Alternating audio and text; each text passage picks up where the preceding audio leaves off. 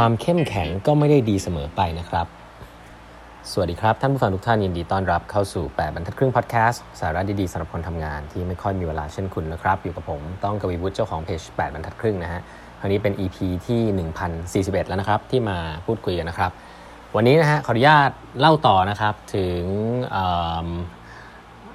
แนวความคิดนะฮะ principles นะหลักการทำนวัตกรรมจากหนังสือชื่อว่า Whiplash นะฮะที่เขียนโดยโจอีอิโตะนะครับของเคยเป็น director ของ MIT Media Lab นะฮะอันนี้เอาของเก่ามาเล่าใหม่นิดนึง แต่แค่จะบอกว่า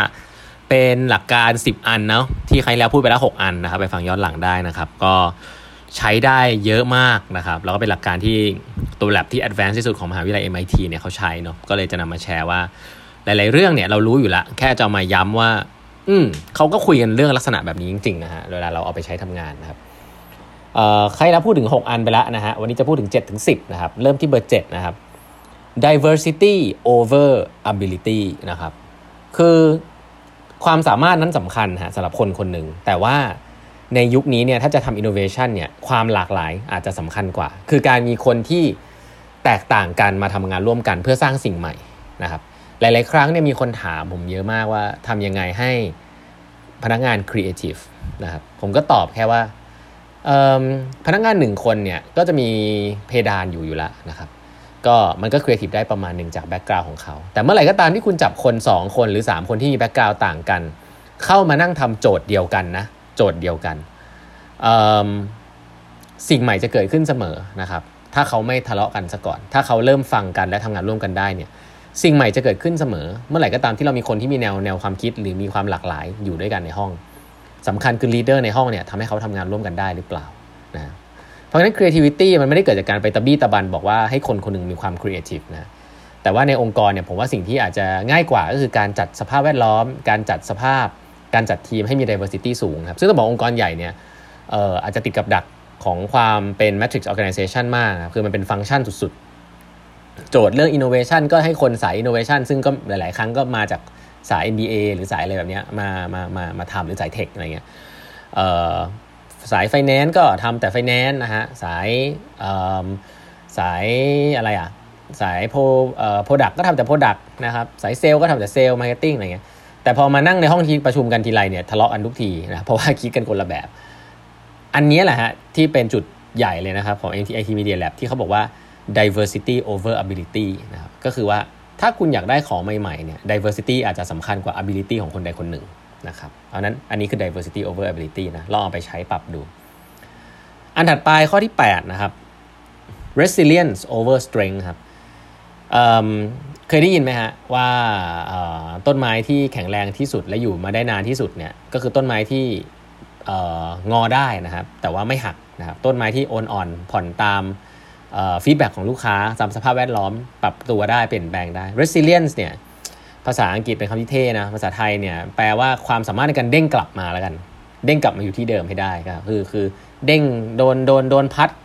โดนอะไรสักอย่างแล้วก็สามารถที่จะกลับมาอยู่ในรูปแบบเดิมได้นะครับ resilience เนี่ยคือความสามารถในการ bounce back นะสำคัญกว่า strength เพราะว่าถ้าคุณมี strength มากเนี่ยในในยุคยุคหนึ่งคุณมี strength ที่เหมาะกับโลกในยุคหนึ่งสมมุติว่าคุณเป็นห้างเงี้ยคุณเก่งมากเลยในเรื่องการทำห้าง แต่โลกมันเปลี่ยนไปปุ๊บคนมาทำอีคอมเมิร์ซปุ๊บแต่คุณยังมี strength ห้างอยู่ที่ดีมากๆเนี่ยคุณก็ตายได้ครับแต่ resilience คือการที่คุณสามารถที่จะปรับตัวนะครับ bounce back ได้มีมีพังไปบ้าง แล้วก็ปรับตัวกลับมาได้ครับ resilience ความสามารถในการปรับตัวอยู่รอดได้ อันนี้อาจจะสำคัญกว่าในโลกที่เป็นนวัตกรรม เพราะว่านวัตกรรมเวลาคุณทำอะไรไปเยอะๆเนี่ยมันจะมี failure เสมอฮะพอมันมี failure แล้วเนี่ยคุณต้องเรียนรู้กับมัน คุณต้องมีการปรับอยู่ตลอดเวลาทำแล้วไม่ work ก็ต้องปรับทำแล้วไม่ work ก็ต้องปรับซึ่งสตาร์ทอัพเดี๋ยวต้องเป็นอย่างนี้เนาะสตาร์ทอัพเนี่ยไม่ได้มี strength ตั้งแต่แรกนะแต่สตาร์ทอัพเนี่ยจะจะต้องมีความสามารถในการปรับตัวที่สูงมากนะในช่วงแรกเพื่อทำ Product ให้ตอบโจทย์ลูกค้าก่อนนะเขาเรียกว่า Product Market Fit เพราะฉะนั้น resilience over strength เนี่ยก็เป็นหลักการหนึ่งนะครับที่ผมคิดว่าไม่ใหม่ละนะฮะแต่ก็เป็นสิ่งที่พูดกันบ่อยนะก็อันนี้ก็อยู่ในหนังสือเล่มนี้เช่นเดียวกันนะครับ อันถัดไป systems over objects นะครับ อันนี้เนี่ยผมไม่ลงรายละเอียดแล้วกันเนาะแต่ผมคิดว่ามันก็เป็นเรื่องของการทำงานแบบเป็นระบบอะเป็นทีมเป็นระบบนะครับไม่ได้มีคนเก่งอยู่คนเดียวนะครับ คือเก่งคนเดียว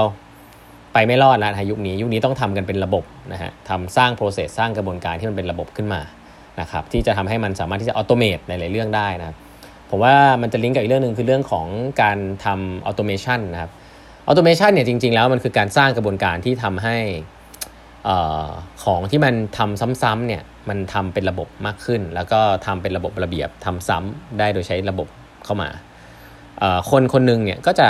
มีคุณค่าน้อยลงนะสำหรับงานที่เป็นงานประเภทนี้อะไรแบบนี้ เพราะฉะนั้น systems นะครับสำคัญกว่า object ใด object หนึ่งนะครับอันนี้คือในองค์กรด้วยนะองค์กรเนี่ยก็มันจะลิงก์เรื่อง diversity เรื่องอะไรพวกนี้แหละนะแล้วข้อ 10นะครับอันนี้อาจจะลิงก์กับมหาลัยโดยตรงเขาบอก learning over education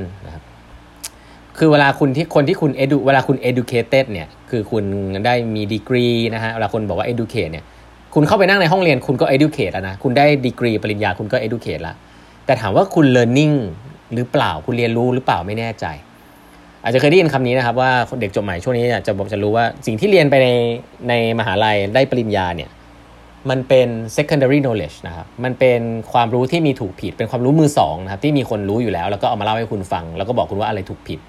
หน้าที่คุณคือทำข้อสอบ แล้วก็ทำให้มันได้ตามกับสิ่งที่มันถูกที่คนเขาบอกมาอยู่แล้ว คุณก็กลายเป็นคนเก่งในมหาวิทยาลัย แต่ key ก็คือว่าการทำงานเนี่ยโดยเฉพาะยุคอินโนเวชันเนี่ยตำราบางทีมันไม่ถูกต้องเสมอนะครับตำราแค่ 10 ปีก็จะล้าล้าหลังแล้วเพราะฉะนั้นเนี่ยคุณต้องการจะมีคนนะครับที่มีความสามารถในการเรียนรู้ฮะคือภาษาอังกฤษอาจจะมีคำหนึ่งที่ได้ยินกันเยอะคือ growth mindset คำนี้จริงๆเป็นศัพท์เทคนิคนะมันไม่ได้เป็นคำที่แบบ พูดพูดขึ้นมาแล้วก็บอกว่า growth เติบโตอะไรเงี้ย growth mindset เป็นศัพท์เทคนิคนะฮะทางจิตวิทยาของอาจารย์แคโรเดวิกนะครับที่ที่ที่สแตนฟอร์ดนะครับเขาเขียนหนังสือที่โด่งดังมากชื่อว่า mindset ใครสนใจเรื่อง growth mindset และอยากจะรู้ว่าจริงๆ มันคืออะไรไปอ่านหนังสือที่ชื่อ mindset ของ Carol Dweck นะครับแต่ถ้าไม่ทราบเนี่ยก็บอกเลยว่ามันเป็นความสามารถในการที่ทัศนคติที่บอกว่าฉันฉันสามารถพยายามที่จะเรียนรู้ของใหม่ ๆ ได้ตลอดเวลานะครับก็คือ growth mindset ฉัน growth ได้ถ้าฉันพยายาม รงกันข้ามกับสิ่งเรียกว่า fix mindset fix mindset เนี่ยคือพวกคนเก่งๆทั้งหลายจะเป็นอย่างนี้คือฉันเก่ง ฉันเก่งคนเก่งส่วนใหญ่จะไม่ค่อยอยากลองของใหม่นะครับเพราะว่าถ้าลองของใหม่แล้วมันจะต้องโง่ก่อน ก็ฉันไม่อยากโง่ฉันอยากเป็นคนเก่ง ฉันก็เลย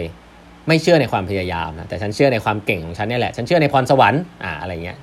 ความเก่งของฉันมันเป็นพรสวรรค์อะไรเงี้ยคนที่เป็นอย่างนี้เนี่ยก็จะไม่ไม่ค่อยกล้าทำงานที่ challenge มากขึ้น เพราะว่าไม่ไม่ไม่ไม่ค่อยเชื่อว่าการ challenge หรือการล้มเหลวเนี่ยมันเป็นผ่านถูกการเรียนรู้แล้วก็การเติบโตนะครับเพราะฉะนั้น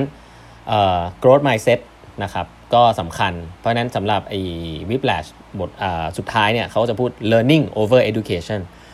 ใบปริญญาดีกรีอาจจะไม่ได้สำคัญขนาดนั้นแล้วนะครับ แต่สำคัญคือการเรียนรู้อยู่ตลอดเวลานั่นเองนะครับ ผมเล่าพวกนี้ให้ฟังเนี่ยสี่ข้อสุดท้ายแล้วก็บวกหกข้อเริ่มต้นเนี่ยผมอยากจะเป็นเหมือน refresher นะครับ ให้ทุกท่านทราบนะครับว่า เวลาเราพูดกับเรื่องการทำของใหม่ๆนวัตกรรม innovation เนี่ยจริงๆมันมันเริ่มต้นจาก จากคนทั้งนั้นเลยนะเริ่มต้นจากคนเราพูดเริ่มต้นจากคนเนี่ยคือเริ่มต้นจากคุณนั่นแหละนะฮะ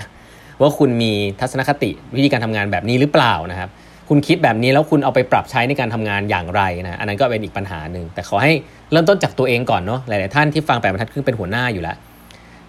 อย่าแค่เอาเรื่องนี้ไปเล่าให้ลูกน้องฟังนะครับ ลูกน้องคุณจะตลกมากเลยที่คุณมาเล่าให้ฟังแต่คุณทำไม่ได้นะครับเพราะฉะนั้นลองไปฟังย้อนหลังก่อนนะครับว่ามันมีอะไรบ้าง 10 อย่าง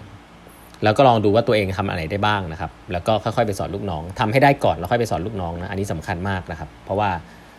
ความรู้มันเยอะมากแล้วช่วงนี้นะการไปเรียนนู่นนี่นั่นหลักการพวกนี้มีเยอะมากแล้วแต่ต้องลองเอาไปปรับเปลี่ยน behavior บางอย่างของตัวเองก่อนนะครับ แล้วก็เชื่อว่านวัตกรรมหรือความคิดใหม่ๆ ของใหม่ๆ ก็จะเกิดขึ้นในทีมคุณได้แน่นอนนะฮะวันนี้เวลาหมดแล้วนะครับ ฝากกด subscribe แปมครึ่ง podcast นะฮะแล้วเราพบกันใหม่วันพรุ่งนี้ครับ สวัสดีครับ